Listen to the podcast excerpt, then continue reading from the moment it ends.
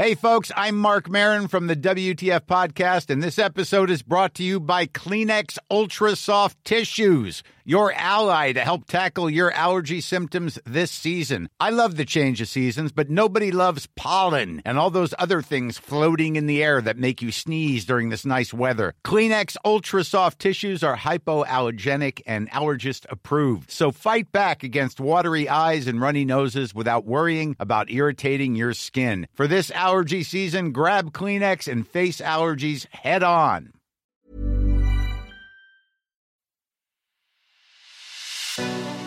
It's the Ancients on History Hit.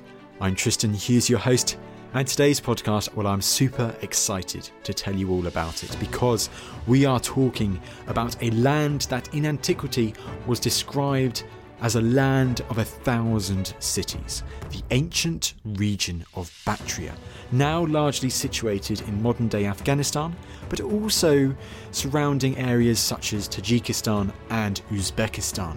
And this land has got some incredible ancient history, whether you're looking at the Bronze Age Oxus civilization or the Persians, Alexander the Great, the Greco Bactrian kingdom, or even the Kushans later on. It's absolutely astonishing.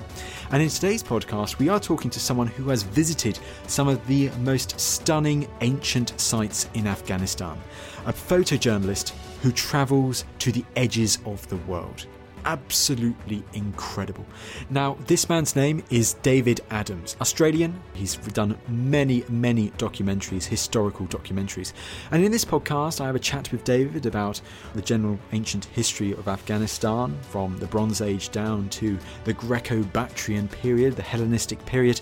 And then we really delve into David's experience there and visiting some of these incredible ancient sites, including a site which I personally believe is one of the most incredible in the whole of the world the ancient Hellenistic city of Lady Moon, the city of Ai Khanoum. So without further ado, here's David.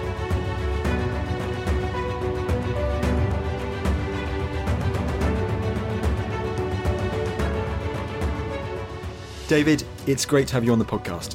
Thank you so much. No, I've really been looking forward to this.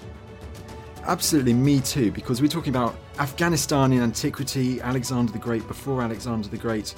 Incredible topic, but first of all, a bit of background about yourself, David, because you've been to many, many incredible places across the world, lost world, shall we say? Well, my son asked me the other day, who's eight, he said, Dad, how many countries, you know, have you been to? After we sort of established the nature of countries and things. And I said, well, look, it's somewhere around 110. And as you can imagine, with an eight year old, that conversation then digressed to strange and wonderful areas.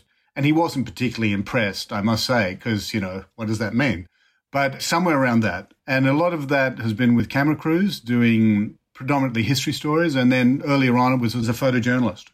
And one of these places, of course, that you visited is Afghanistan and the countries around Afghanistan. And Afghanistan in ancient history, if we go to the background, so way before Alexander, because ancient Afghanistan, which I always call it Bactria, it was home to a highly developed civilization for centuries before Alexander or the Persians.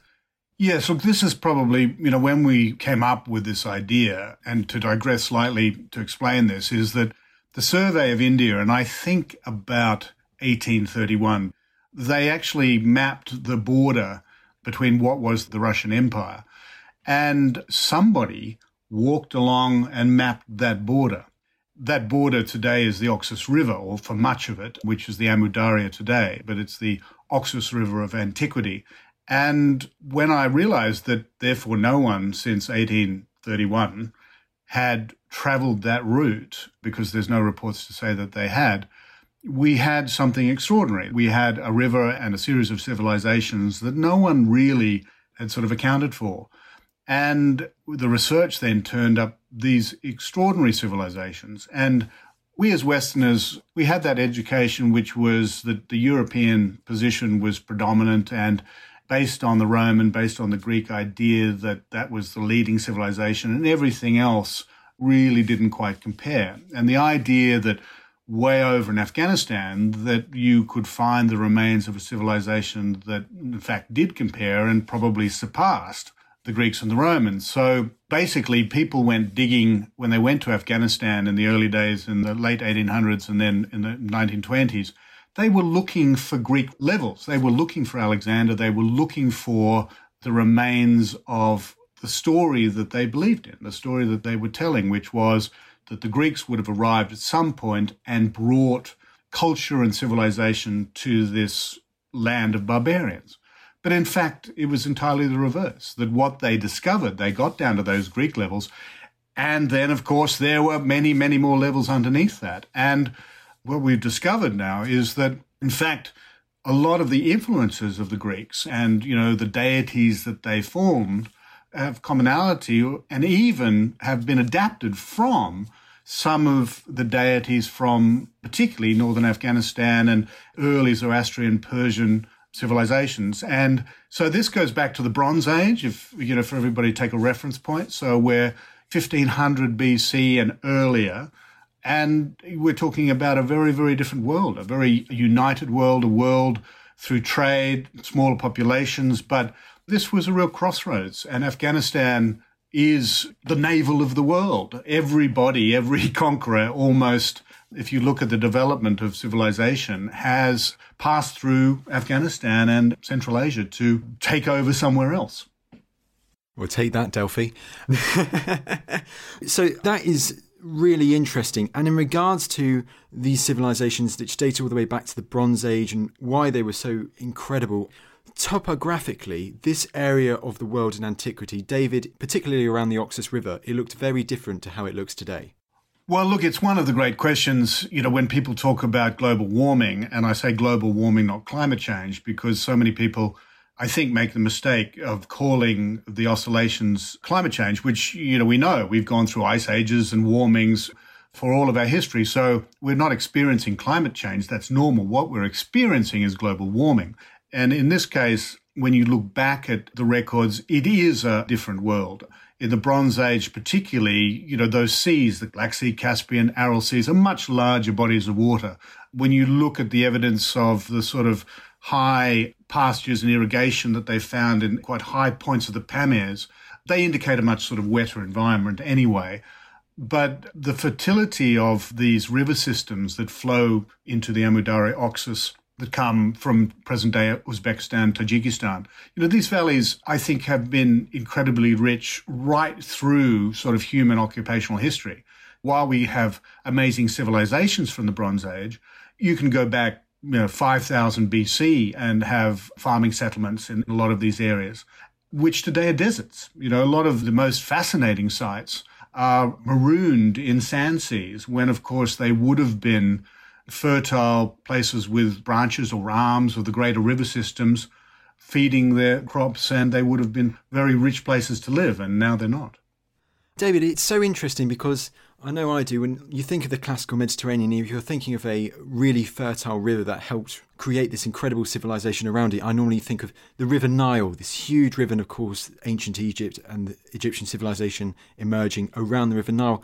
And it sounds like the Oxus River, it sounds as if it's the Nile equivalent, as it were, further east, because similarly, it's this huge river, it's central to the development of this civilization from the Bronze Age onwards.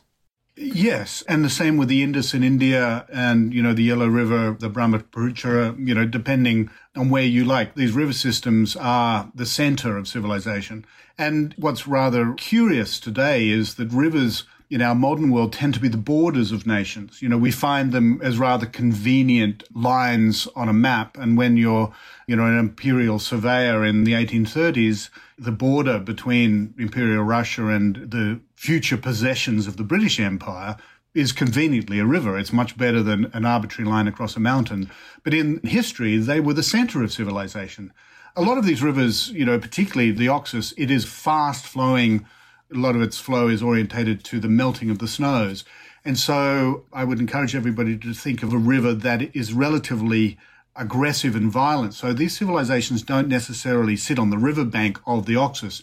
It's the tributaries, it's the floodplains, it's the areas into that, and, and an extraordinary amount of irrigation, of incredible technology, Bronze Age technology. I mean, I've walked through canals that are, with no exaggeration, 15 meters to 20 meters deep that were created in the Bronze Age, bringing the rivers away, abrogating the flow, and putting it out onto vast areas which would have supported these large civilizations. And is it fair to say that the fertility surrounding particularly these tributaries of the Oxus, are they also quite closely linked to those other towering geographic areas in this part of the world, those two mountain ranges, the Hindu Kush and the Pamirs? Yeah, look, very much. You know, the Pamirs and the Hindu Kush are the natural barriers, even though the civilizations of the Oxus back at the time of the Harappan civilization in India, they were connected. You know, that we find Harappan towns and villages in Afghanistan, so that the trade routes across the Pamir and across the Hindu Kush were very much part of the economic flow of trade. They were slightly imperiled because obviously you know, away from lower lying areas and the towns and communities, it was more dangerous. But if you look at those spreads of trade emanating from the Bronze Age and then going all the way through, you know, we think of the Silk Road. And when I was growing up and I was at school and someone talked about the Silk Road, well, first of all, I thought it was a road made of silk, you know, a little bit like the Olympic Road. But, you know, as you then take on that this was a trade route, but in fact, it's never been one road. It is a spider's web of connectivity.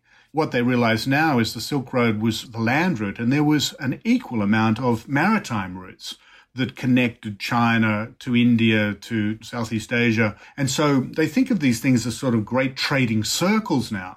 So the Silk Road really is a term for a trade system which began in the Bronze Age and perhaps even earlier. I mean, absolutely, David. And ancient Afghanistan, its central position on this trade system, the Silk Road, I'm guessing that helps pave the way, as you say, for the emergence of cities and also these far reaching connections to the east, to the west, to the southeast.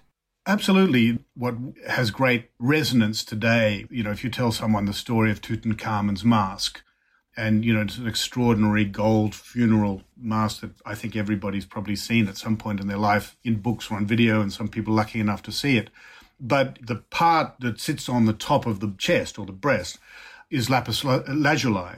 And that mine, which I've been to, is in the Hindu Kush, and it has been mined for probably seven, eight thousand years. And when you go into that mine, this is the locals doing that. So take that with the import, but also perhaps the inaccuracy that you would expect. But they led us down 50 yards into mine number one, and they said, We think this is where Tutankhamun's mask lapis was taken from. Now, you know, somewhere within that mountain, one of those tunnels is the place where it came from. It doesn't come from anywhere else in the respect they've tracked the makeup of what's on the mask to that mine. So, you know, that says to you a number of things. It's sort of one mind boggling, but also inspirational is that the connectivity at the time of Tutankhamun was that you, as a king or a pharaoh in this case, was commissioning a mask, and I want the rare stone from Afghanistan. And that could be brought to you, whether it was for merchants that were in Cairo and on the Nile, but that trade item got there with no problem. So when you think about the Bronze Age and you think about what we think, we still think of Afghanistan as this incredibly remote place. But then it was part of that known world, part of the trade system that you could effectively order. it might take you 18 months or 12 months. You've got to calculate the speed of a camel caravan. But people knew that. That was something that was connecting Egypt to Afghanistan. And arguably, the gold that came from the same rivers, from the Oxus, probably made its way to the West as well. I mean, that is absolutely incredible. That's hundreds and hundreds of years before the rise of the Persian Empire, like second millennium BC. As you say, really emphasizes this global connected nature of ancient Afghanistan in the Bronze Age. And we were talking slightly there about cities. And let's then focus on the cities now because quite a few seem to have emerged at this time. And one in particular, I know you've done quite a bit of work around that you've visited or, or tried to find, is the mother of all cities, Bactra? Because from what we hear in the sources, this was an absolutely incredible city. Yes, I mean, Bactra really, for any young historian or archaeologist, it's probably the crucible. It's remote. It's Afghanistan. If you read James A. Michener's Caravans when you were 14, it was the place that you wanted to go and explore. I think, you know, the discovery of Alexander's tomb perhaps might be more exciting. The discovery of Troy was certainly up there, but certainly Bactra stands as one of the great sort of archaeological historic mysteries. What we know at the moment, and for really the last hundred years, I suppose, is that the site very close to Mazar Sharif is and has always thought to have been Bactra, but the problem with it, it doesn't match any of the Greek reports. And it's sort of a mixed bag depending on who you're reading. Some people are very scathing of Alexander's biographers and think that there's huge inaccuracies and it was all particularly biased. And others think by re-examination and comparing is that, you know, they weren't. And I think we'd basically say that there is a lot more respect now for their narrative. And where they, in respect to Bactra, they place it at the foot of the Pamirs. The site in Mazar is, you know, about 25 kilometers out in the desert. Well, it's, it's actually on the Bactra River delta, an irrigated delta, but it's a massive site, a massive circular city site with a very large arg or castle central point. But it really doesn't seem to go much further back as far as archaeological discoveries are than the sort of Arab period. And while there are Achaemenid walls and some Alexandria period sites in the area, the citadel certainly hasn't given a great bounty of archaeological evidence to suggest that this was ancient Bactria. So, what they talk about is that ancient Bactria sat at the foot of the Pamirs and the Bactra River ran through it. And none of that really fits that site. So when we first went there in about 2007, the French, who, you know, their history and their archaeology of Afghanistan, you know, is extraordinary. And they really are the leaders there and have been always. They had been excavating a site which is about 40 kilometers south of Mazar, and it's on the ancient road to Bamiyan. And what is extraordinary about the site is that it has a mountain which has got many, many levels of archaeology and then an enormous plain. And the Bactra River flows right through the middle of it. So I think that while they certainly haven't declared that that's ancient Bactra, I do personally believe that they will announce that one day. The problem is they can't get back there and do the archaeology that they need. So I think we've found it, or they found it. We spent quite a lot of time there photographing and speculating because I'm not an archaeologist, of course, but it does have a number of really interesting facets about it that fit the story. I mean, no, absolutely. And if they do, if they do declare this as being the actual Bactra in due course, make no mistake, this will be one of the big archaeological discoveries, hopefully, of the of the 21st century, in my opinion. Because David, as we see when the Persians arrive in this part of the world with the Persian Empire, Bactra is incredibly important for the Persians and the whole region of Bactria too.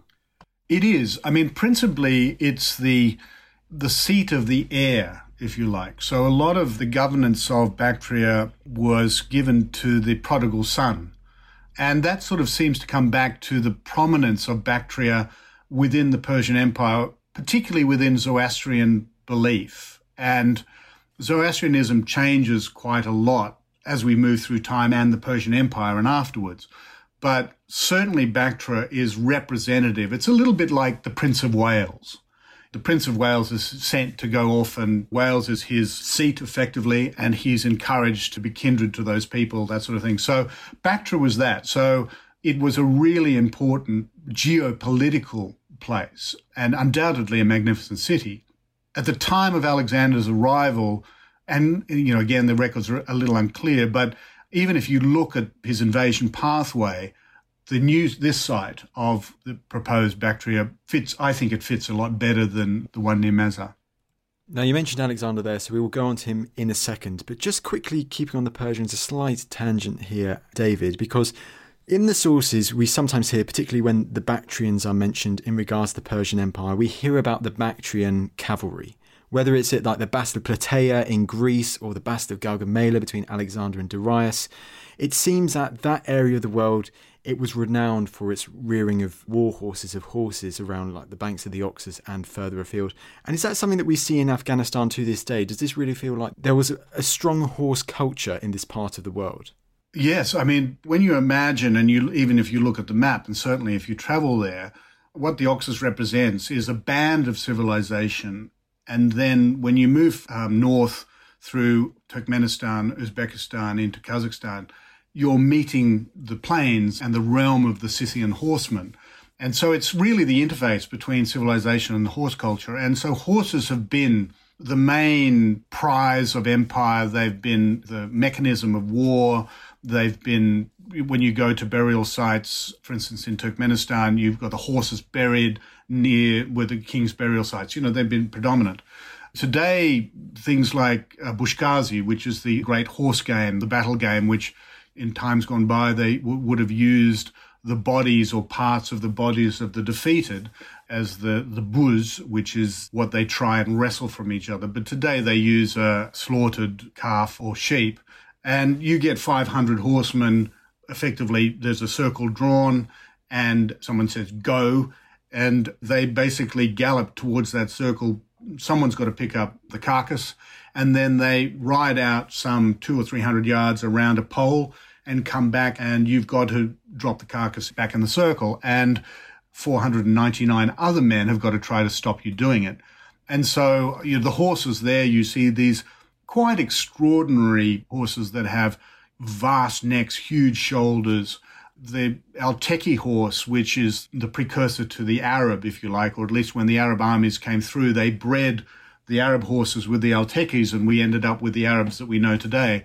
But there obviously are more ancient breeds there, much, much sturdier war horses that the Bactrian cavalry, I think, would have used. And one of the things you see in a game of Buzkashi is that they rear the big horses up and then they lower them or effectively charge the horse into the melee and it breaks out the melee. And I think you would have seen this sort of thing in battle where they would have gone into a melee, but everybody with their swords or whatever, and these big battle horses would have effectively broken up that melee. And, you know, it's extraordinary to see that in Buzkashi, which is they play in almost all of those countries, they play a circuit in the autumn and winter months and there are many places you can see that played in Uzbekistan and Turkmenistan to a lesser degree. Certainly in Afghanistan, almost every village will play it. Yeah, absolutely. That's absolutely striking. You say actually seeing a Buzkashi match as well. It sounds like quite a sight to actually see rather than hear about too.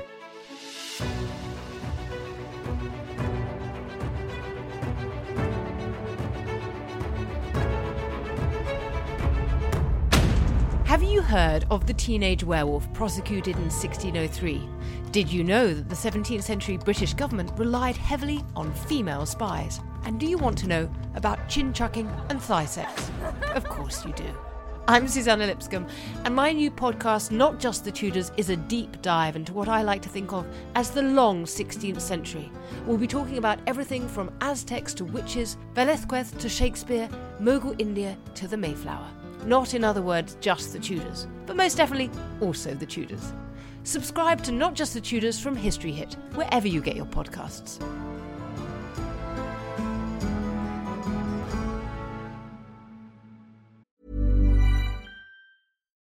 You know how to book flights and hotels. All you're missing is a tool to plan the travel experiences you'll have once you arrive. That's why you need Viator. Book guided tours, activities, excursions, and more in one place to make your trip truly unforgettable. Viator has over 300,000 travel experiences to choose from. Everything from simple tours to extreme adventures and all the niche, interesting stuff in between. So you can plan something that everyone you're traveling with will enjoy. Real traveler reviews give the inside scoop from people who've already been on the experiences you're considering. So you can plan with confidence. Free cancellation helps you plan for the unexpected. And 24 7 customer support means you can travel worry free. Download the Viator app now and use code Viator10 for 10% off your first booking in the app. Find travel experiences for you. Do more with Viator. Hello, host of Dan Snow's History Hit podcast here. History isn't just dates and facts, it's about the incredible stories that shape our world. Three times a week on my podcast, my expert guests and I bring you extraordinary stories of heroism, discovery, mystery, and power. Expect tales of lost tombs, daring escapes, power hungry rulers, and those determined to bring them all down. If you're a history lover or just looking for a good tale, you'll want to check out Dan Snow's History Hit, wherever you get your podcasts.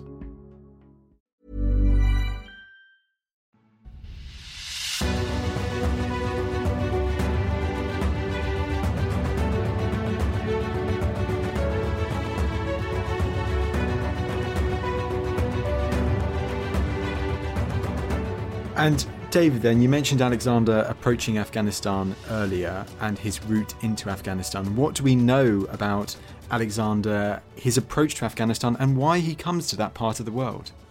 Uh, well, look, it's a wonderful, long story that we won't sort of delve into now. But, you know, essentially, Alexander, after a number of generations of Greek stroke Macedonian conflict, Alexander, through his father Philip, really gets the upper hand. And while the generations before Darius III, Cyrus and Darius I were all conquering, and we know those remarkable tales of the Persians attacking Greece. So this was sort of the return match that Alexander leads, you know, this enormously diverse army, Macedonian based, but with depending on the allegiances of the Greek city states, he had mercenaries from most of them. And then as he traveled and conquered, he would pick up whole regiments from Turkey or from Syria or from wherever he was passing. So he basically is there to go and deliver a crushing blow to the then Persian emperor, which is Darius III. And, you know, he leads everything before him and is very successful. And it's a rather pitiful end to Darius, who runs from the deciding battle Alexander sacks Persepolis, and then Darius flees and is killed by his own men. And Alexander is impassioned by Darius. You know, he feels you know, there's an aspect perhaps of seeing things in Darius that he didn't find in his father. You know, it's a really quite complicated and interesting story.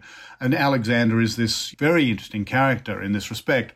But he then, because Darius's death is at the hand of Bessus, and Bessus is a Bactrian.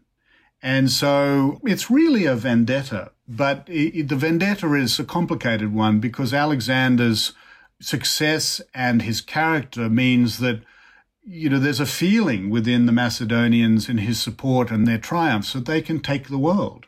And so the chase is definitely to bring down Darius's murderer, and that certainly is his intent, it would seem. But the route he takes doesn't really follow because he crosses Iran, heads down south, goes into what is Sistan, which is sort of near going down towards Baluchistan and, you know, even the coast. He's supported, obviously, by this vast train. You know, we're talking tens of thousands with both the armies, cavalries, and then the baggage train. And he then swings up round sort of where Kandahar is, and then goes up today, which is the Gandhara, which is around where Kabul is, and then he crosses the Pamir and he finally makes his assault on the Bactrians. And I still don't understand why he didn't just sort of cross from Mashhad straight over into Turkmenistan and get to Bactria that way. So, you know, there were lots of other imperatives, obviously, over and above getting Darius's slayer. So um, there's fantastic books about it, and it's a real adventure story about Alexander and that time in history. I mean, it is absolutely, David. I'm sure we share a similar passion for it because actually, also, when Alexander he does eventually reach Afghanistan, I mean, this is a torrid time for him when he's there, isn't it? It's like some of the hardest fighting of his campaigns. And his tale is a cautionary one for future invasions into Afghanistan, too. Well, it is. And you'd think that, that the various empires and governments that have tried to invade Afghanistan would have taken this as a cautionary tale but obviously they don't. But I'm sure he never intended to be mired in Afghanistan for more than two years. And testament to the present day Uzbeks and Turkmens and Afghans that they gave him a merry chase. And, you know, really his technique of fighting had to be reinvented and challenged endlessly and reinvented. And I guess the end of that story, which is again fascinating, is that he chooses a political outcome. I mean, the marriage of Roxanne, her association is probably as a symbolic person of the river goddess, and their marriage was very much sort of steeped in Zoroastrian cultural observance. And by marrying Roxanne, he kind of ends up with the empire as far as the Macedonians were concerned and thinking that, you know, therefore dad or, or at least the brothers and the cousins and everybody would hand it over if they married this beautiful woman and her um, connections to the deities. But that didn't happen either. And soon after his departure, the poor Greek mercenaries that were left in these many, these tens of fortresses as he went on to India, they didn't survive. Effectively, the Turkomans and particularly the Uzbeks were far too strong, too overwhelming,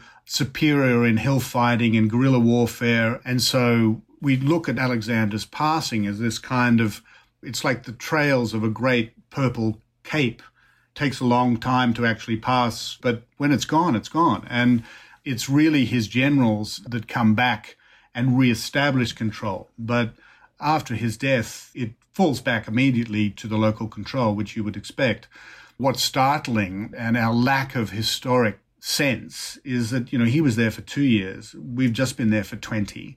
The British went there four times. The Russian were there for 10 years.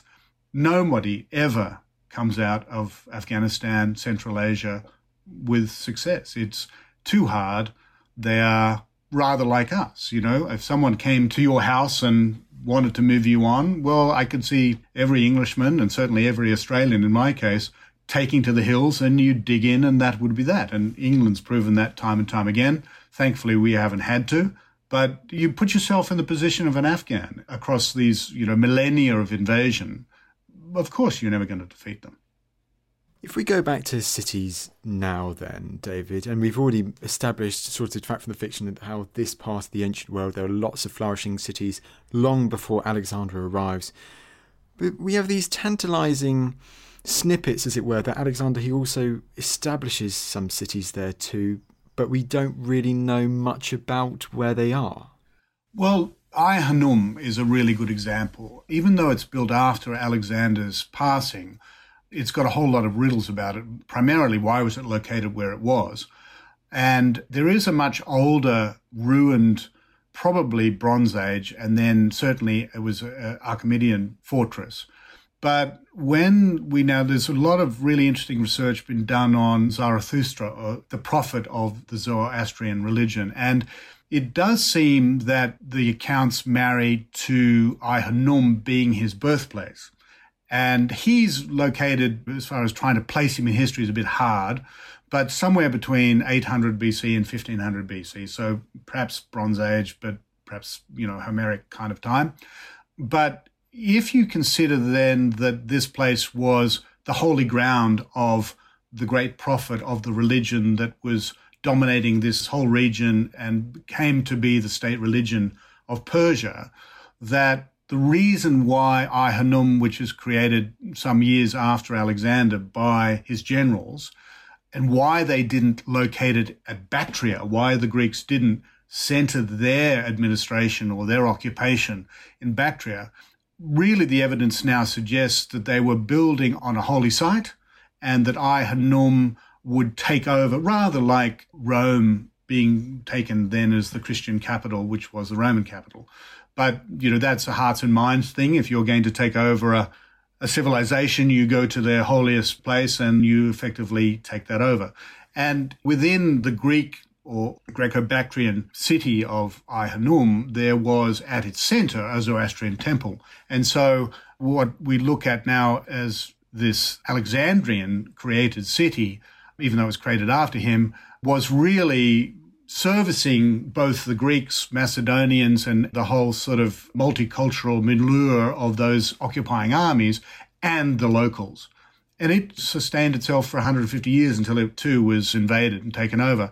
And I think that that's probably a relatively good example of what happened with the cities that, you know, Alexander was supposed to have been responsible for 16 or so cities within his conquest. And I think some of them sort of, we don't know where they are. You know, in southern Iran, for instance, there's about three or four different quite large tells that could be one of his cities, Alexandria and Carmania.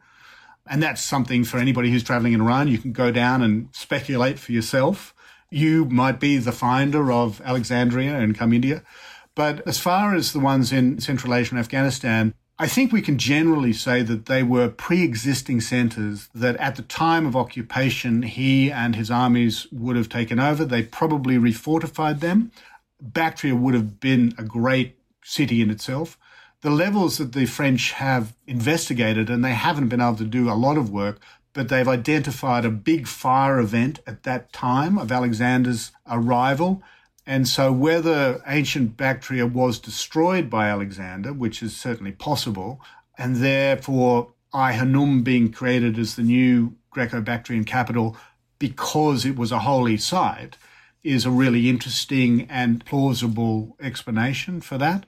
The other city sites certainly have really interesting archaeology, monumental archaeology of Persian, Achaemenid Persian, and pre Persian timing. So, as we said at the outset, you know, the idea that somehow the Greeks brought civilization and culture and the ability to bring monumental architecture is ridiculous. These places are much older. And I think that really we're looking at an occupying army that comes in Alexander's transformation here is really interesting. You know, he confounds and confuses his followers and army because he begins to wear the robes of the Persians or the Bactrians. He takes on some of their habits. He marries Roxanne and he seems to step away from the Greek pantheon. But what's really amazing is he was finding identification within the Zoroastrian deities, the river goddesses that behaved like Helena. They behaved like what he was familiar with. And so it's a fascinating area because it's almost as though Alexander, this great representation of Western dominance, military dominance, and culture, comes back and finds his fountainhead.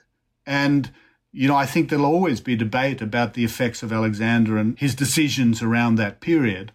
And certainly, having traveled those lands, that spiritualism affects you. And I think it must have affected him. And, you know, we're talking of Afghanistan as an Islamic realm, but still that fantastic feeling of this ancient Zoroastrian yin and yang balance of things is predominant. You know, Afghans are moderates, despite what you're told and we read. Afghans are moderates. They pretty much just want to be peaceful.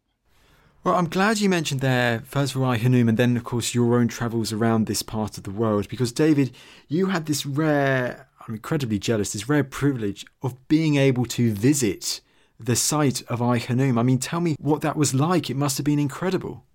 Well, it look, it's a problematic site because it sits on the Tajik border, and the Amu Darya flows right through it, uh, right past it, and it has been because there is another river that comes and joins it at the site. So Ai Khanoum is almost a promontory with two quite large rivers, particularly the Amu Darya or Oxus, and it's a wonderfully defensive site. The city itself has enormous ramparts. There's an ancient sort of citadel at the center of it.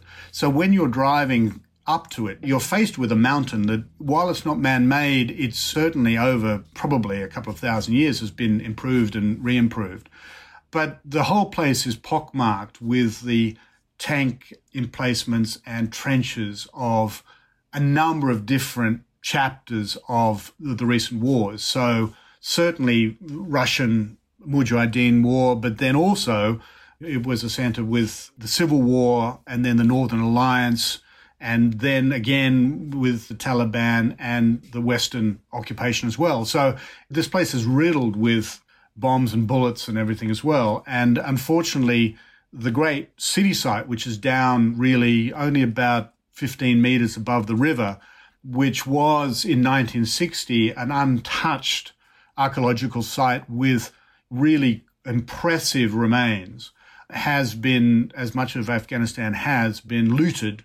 And so it's pockmarked. So you think they look like shell craters, but in actual fact, they're holes dug by locals looking for treasure, which most of it goes over the Pamirs to India and is sold to um, unscrupulous dealers. But it is an extraordinary site. I mean, the, when we arrived there, Taliban were very present in the area, and so it was sort of a touch and go all the time. And we were staying in and around the military posts there, the border control posts. And, you know, I met the most extraordinary commander who invited us to dinner and we sat there smoking cigars, um, which I'd provided. And don't tell me why I took cigars to Afghanistan, but for some reason we had some. And he sent the ferry of which only you can't cross it. It's sort of a localized thing. He sent the ferry across to Tajikistan for a case of vodka. And the vodka came back on the ferry, and we had a fantastic evening talking about the ancient history through our translator, of course. He was an Uzbek Afghan, and he was he wasn't a general, but he was a major equivalent, I think. But he knew more about the archaeology of Ai than really anybody I'd met other than an academic. And he basically gave us license to go out, gave us more letters.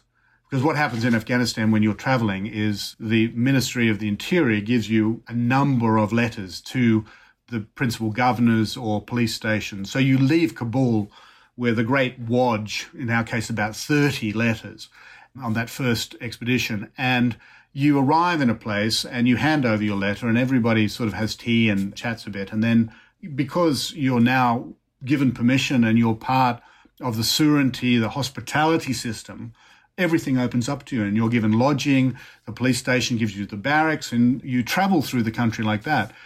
And that's sort of time immemorial. I mean, if you had those trade licenses, if you had those permission letters, you, you, you know, we never traveled with guns. It was just myself and Greg Nelson, uh, my cameraman, and our guide and a driver. And that was it because we followed the system of Surinti, which enabled us to simply slot into their hospitality system. And I don't believe we were ever really in danger.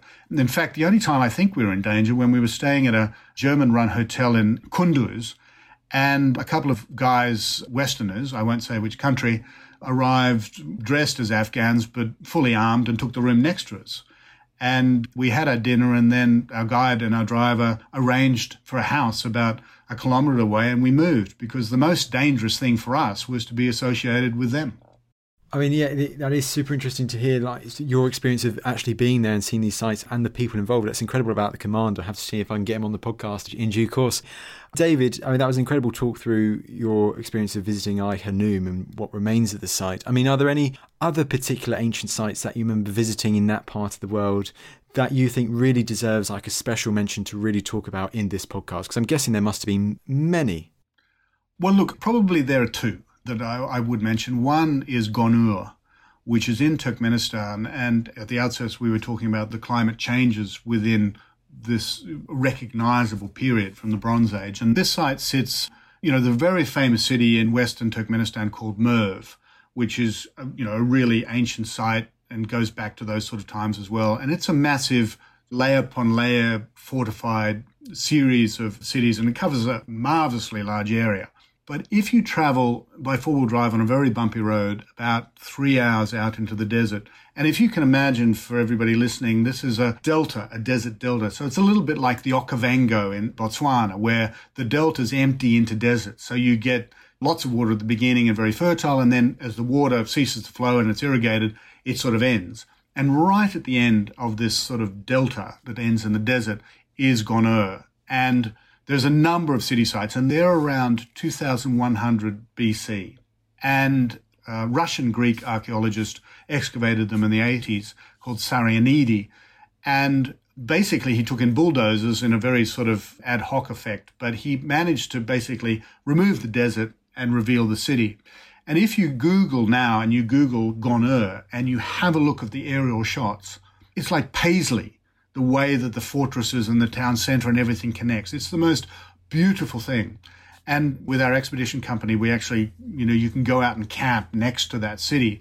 But when we went out there and filmed there, to be sitting and, you know, you would go into these rooms and there were vessels, and at the bottom was still the residue of what they were drinking when they abandoned that city. You go into the tombs, and that's why I was mentioning the horses you know, there's full horses laid out in funerary chambers, and you can go in, and there's the whole horse sitting next to a body and that sort of thing. So the immediacy, the touchstone of ancient history, the touchstone and the empathy that you feel for these people and what changed their circumstance to have the city basically abandoned and then to be unearthed 4,000 years later. So Gonur is extraordinary. And probably the other end of the whole series of expeditions that we did was in the High Pamir, and we went to try and, which is still a bit of a riddle for anybody who wants to look into it, is the real source of the Amu Darya, the Oxus River. But where the road ends and you have to pack everything onto um, uh, donkeys, and we did an expedition for a month going up into what is the Wakhan corridor, and there is a fortress on the top of the hill at a place called Sarhad, and it's a fortress that defended a Chinese invasion. And in about 700, an incredible Chinese commander led uh, his two armies across what is the back of the Himalayas and the Pamirs to attack the Tibetans. And they fought this extraordinary battle in the middle of nowhere. And when you climb up to this fortress and you ride up, you have to cross the Oxus on donkeys and horseback. And then you ride up to the top of this fortress and you survey this extraordinary mountain scene. And you look back through time and the geopolitical situation and what empowered a Chinese army. And, you know, China was a lot smaller then. They didn't have all of the territory in Western China. What were they doing there? And what were the Tibetans? You know, it's this forgotten chapter, but there were, from recollection, there was sort of 15 to 20,000 troops in this battle in the middle of northern Afghanistan, in the middle of the Pamirs. And nobody knows about that. So it's an extraordinary land, and every corner of the road, every bend of the road is another citadel, another Kafir Kala, which is from Afghan or Islamic unbelievers' castle. The archaeology on the ground there is extraordinary and it's worth preserving. There is this famous quote from ancient history of Bactria being the land of a thousand cities. And David, with you having been there, having travelled there, having seen the geography, the topography, the archaeology, do you think this could be true? It is true. I've mapped the Bactrian Delta on Google Earth, you know, and put your flag markers in. And I have somewhere about 650 archaeological sites. And that's just me as a crazy guy who likes looking, you know, at Google Earth and trying to find stuff. So that's just in the Bactrian Delta. Now, I would say that there's probably 30 great sort of city fortress sites within that. A lot of them are smaller sites. If you then project that up the whole river system going through Kunduz and all the different sites and then up to the rivers that flow into it.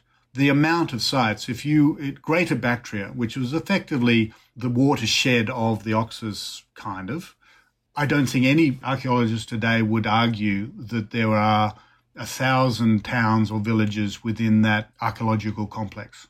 You know, it's extraordinary. It's extraordinary. Absolutely, and I've got uh, just a couple of other names on my list just before we wrap up, Dave. And this is going slightly further north, but it seems to follow in this whole strand, keeping alongside the banks of the Oxus River, the Amu Darya, but getting closer to the Aral Sea. And these are, I believe it's in Uzbekistan, and I know that as we talk about your Arcadia expeditions in the moment, I saw it there as well. The first site, one called Kazakly-yatkan. This, what is it? But it has got some extraordinary archaeology there. Well, yes, it does. And for anybody who's traveled up and is a bit of an archaeological nut, what's really interesting is that obviously the Amu Darya or the Oxus changed its course because cities like that, and when you're, for instance, go to somewhere like Khiva or Nukus, these places down near the Aral Sea, wonderful experiences. There are a series of cities there that you can visit on day trips, go and have picnics in these extraordinary sites. And the desert has consumed some, others sort of by channels and things like that. But that horizon is about 800 BC. And there's not a lot of evidence of anything prior to that. And then only then across the Karakum Desert, you then have Gonur and these 2000 BC sites. So it evidences that the end of the Amu Darya, as it flowed into this great swampy, what is today desert, but was an enlarged Aral, connected seasonally perhaps with the Caspian, but certainly was a swampland. And then at some point, the Amu Darya goes north. You know, it breaks through a dune field or whatever it does. and then goes to a different point. And these civilizations along the northern branch, which is where it flows today, all spring up. So the vagaries and machinations of the Amu Darya, it defines and almost enables civilization. You have to follow the river. You build on that river. When the river moves, like in the case of Gonur, even though it dies out long before 800 BC, it obviously evidences the great climactic changes, but also, you know, simply the way that the hydrology of that river works. And you can see when you look at that whole stretch of the river, there are giant sort of swings of oxbows where the river once flowed. And it all sits on a thing called the Turan Plate, which is this great mantle of Earth's crust. It's a bit like a billiard table. It tilts two degrees one way and all the billiard balls fall down the other end.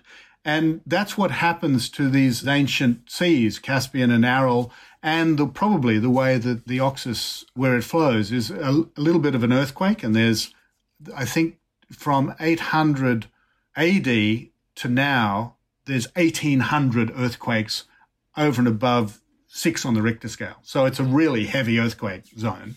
That this sort of tabletop affects the way that the seas and the rivers all work. And, uh, you know, it's, if we're trying to understand global warming and the oscillations of climate change, you can't begin at 1850.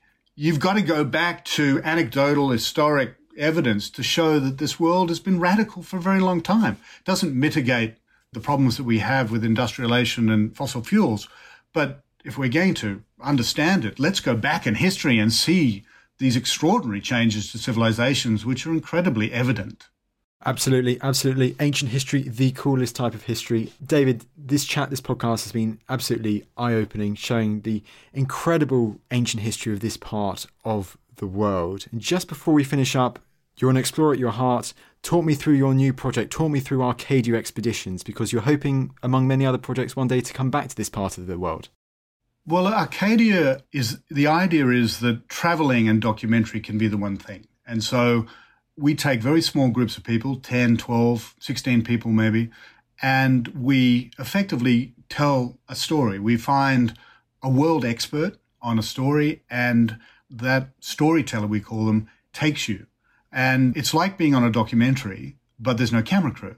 And so you get that extraordinary access of for instance, in the Sudan, where you go into archaeological sites, you meet the most incredible people.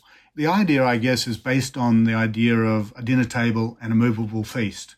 Wherever we go, whether it's Botswana, India, Cuba, every time we're telling the story and we're bringing extraordinary people to the table. And then the next day, they'll take you to show you their part of the story.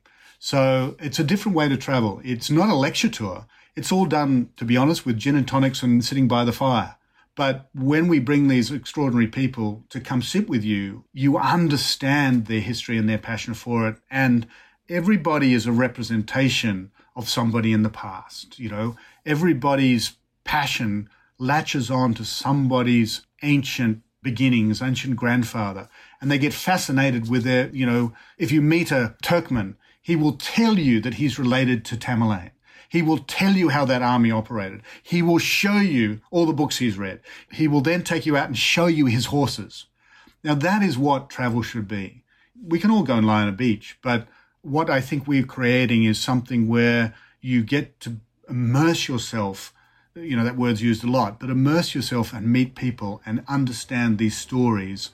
So have a look at our site, Arcadia Expeditions, and give us a call if you'd like to come travel with us too. Absolutely. Well, David, thank you so much for taking the time to come on the podcast. Thanks so much. I've really enjoyed it.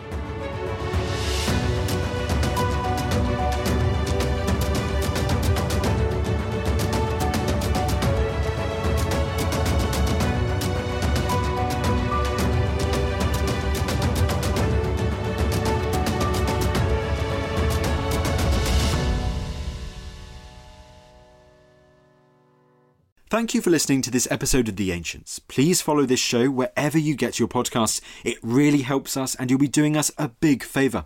Don't forget you can also listen to all of these podcasts ad-free and watch hundreds of documentaries when you subscribe at historyhit.com/slash subscribe.